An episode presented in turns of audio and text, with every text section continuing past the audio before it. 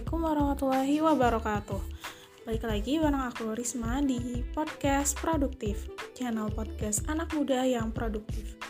Di mana di podcast kali ini aku bakalan ngebahas tentang kebijakan ekonomi pembangunan yang ada di Indonesia dan perspektifnya dalam Islam. Di mana podcast ini dibuat untuk memenuhi tugas mata kuliah ekonomi pembangunan Islam yang diampu oleh Bapak dosen Dr. Ajajang W. Mahri MSI dan Ibu Dr. Aas Nur Asyah MSI. Nah, langsung aja kita masuk ke pembahasannya.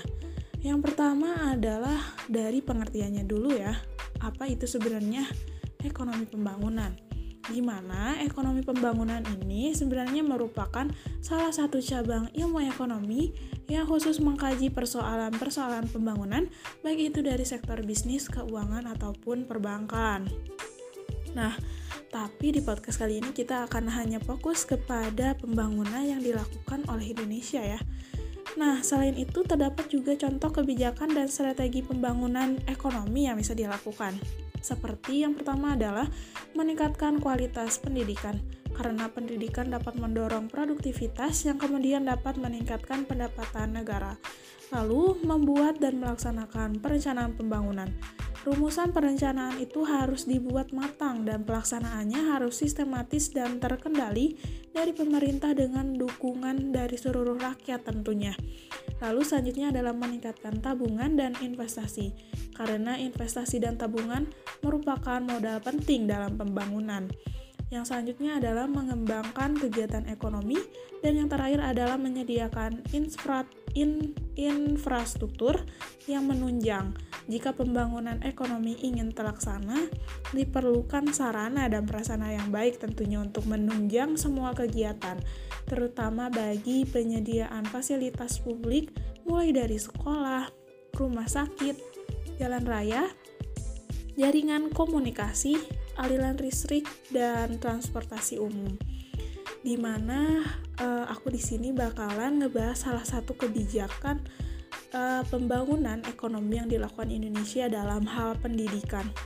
Di mana Indonesia saat ini sudah sadar ya akan pentingnya pendidikan di mana uh, kita ketahui di tahun 2009 sebelumnya pemerintah itu mencanangkan ya program wajib belajar 9 tahun dari SD hingga SMP namun di tahun 2015, tepatnya di bulan Juni, Indonesia sudah meresmikan wajib belajar selama 12 tahun dari SD hingga SMA.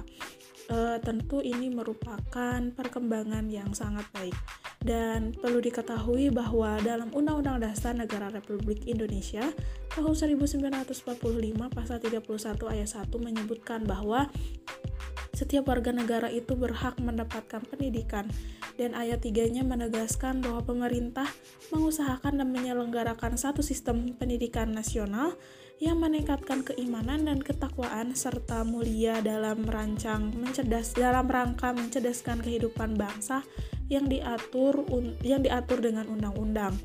Nah, untuk itu seluruh komponen bangsa wajib mencerdaskan kehidupan bangsa yang merupakan salah satu tujuan dari negara Indonesia ya.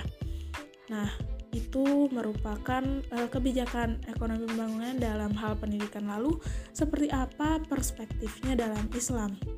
Nah, Islam ini juga sangat menjunjung tinggi pendidikan ya atau ilmu seperti salah satunya uh, disebutkan dalam Quran surah Al-Mujadalah ayat 11 yang uh, ayat Al-Qur'an ini berisi tentang pendidikan dan derajat manusia yang berbunyi yarfa'illahu allazina amanu minkum wallazina utul ilma darajat.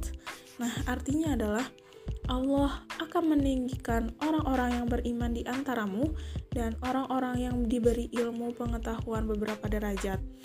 Lalu juga terdapat dalam hadis riwayat e, Ibnu Majah tentang pendidikan dan kewajiban menuntut ilmu yaitu tolabul ilmi faridotun ala kulli muslimin yang artinya menuntut ilmu adalah kewajiban bagi setiap muslim dan di masa Khalifah Umar bin Khattab uh, Khalifah Umar bin Khattab itu sangat menaruh kepedulian yang besar terhadap bidang pendidikan.